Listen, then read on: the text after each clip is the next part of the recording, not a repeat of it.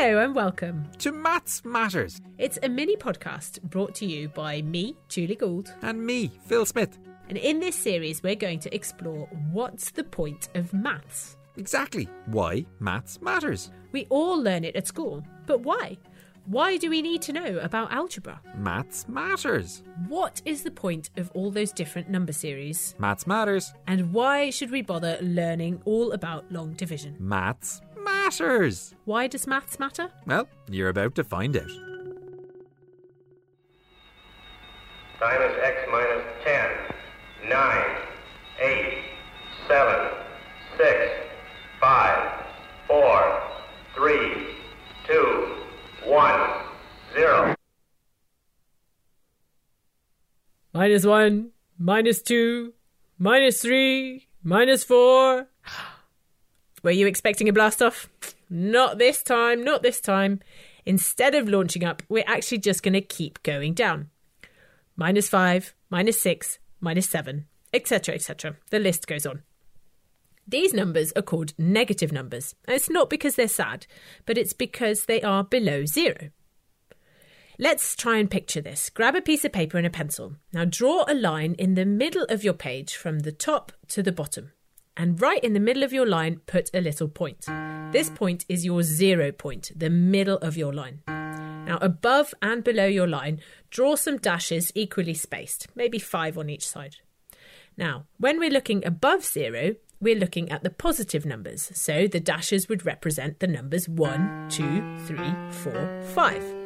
But when we're going to go down the page, our dashes would represent negative numbers. So we would be minus 1, minus 2, minus 3, minus 4, minus 5. Negative numbers behave exactly like positive numbers. They can be added, they can be subtracted, and you can do this without too much difficulty, even using the tool that you've just made. Let's try and use that tool, our number line, to help us.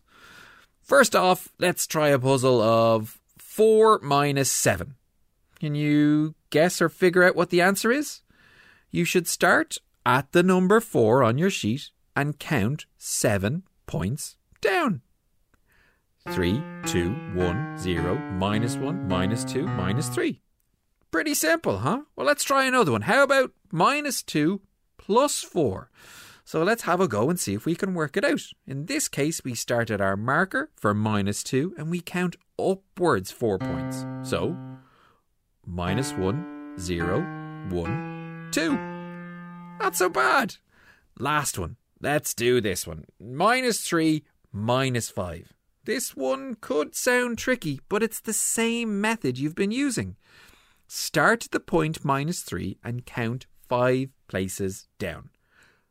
Minus 4, minus 5, minus 6, minus 7, minus 8. Nailed it! Negative numbers are incredibly useful and common in our everyday lives, not just for maths puzzles. Can you think of somewhere, anywhere, that you might find a negative number? Shall we give you some clues?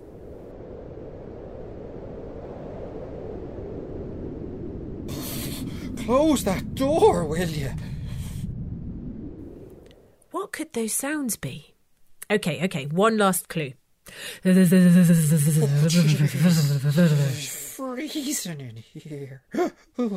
you got it. It's cold. No kidding. It's freezing. One of the ways we measure how cold it is is by using a thermometer. And when it's warm and sunny outside, the thermometer shows that the temperature is in the positive numbers. The temperature is above zero. But in the winter, when it's cold, the thermometer shows something else. It shows that the temperature can be minus degrees Celsius. So this would be below zero. So sometimes it could be minus 2 degrees Celsius or minus 4 degrees Celsius. In Antarctica, the coldest ever temperature that was monitored is minus 89 degrees Celsius. Cold. Now, this doesn't mean that there is an absence of temperature. It just means that the temperature is below zero degrees Celsius. It's colder than the point at which fresh water freezes. Now, you can also see negative numbers in buildings, not just Matt's buildings. Where do you think you could find them? That's right, when there's some part of a building that's underground. Think of it a bit like the number line we were using earlier to do the problems. The ground floor is the zero point, but it's in the middle. Anything that's going above ground level is a positive number, a positive floor. Anything below zero is a negative number, a negative floor. The same goes for Earth's topography and how it's mapped. Anything on a map that is considered above sea level, above zero meters, is a positive number. But go down into the depths of the ocean and you're into negative numbers. So the peak of Mount Everest is at 8,448 meters above sea level. The deepest part of the ocean that humans have ever explored is at 10,927 metres below sea level. So, on a map of the deep sea, that would be written as minus 10,927 metres. Picture this. A couple of whales have just breached the ocean's surface at zero metres, and they're having a chat. Hello, I'm from Wales. What are you Wales. doing, Phil? You're supposed to be a whale, you know, the animal in the sea. Well, oh, they're, they're actual. Oh, oh, what, what? Well, oh, yeah, they sounded. Nice fresh surface of air up here on the surface. I'm a bit hungry though. Me too. What's for dinner? Krill, the stuff we eat all the time. It's at a hundred meters. I'm a whale, not a flying fish. I'm not even a fish. How would I get up to 100 meters above the sea? No, no. A hundred meters down, minus a hundred meters. Oh, you're courting me. That'll take ages. You've done this before. Come on, let's get going. Minus 10 meters. Oh, Just keep swimming. minus 20 meters. Just keep swimming. You know I've seen that film before. Just keep. Oh, okay, I'll stop. A little while later, minus a hundred meters. It's uh, pretty dark down here. Yeah. Where's all the food? Just keep looking. Just keep looking.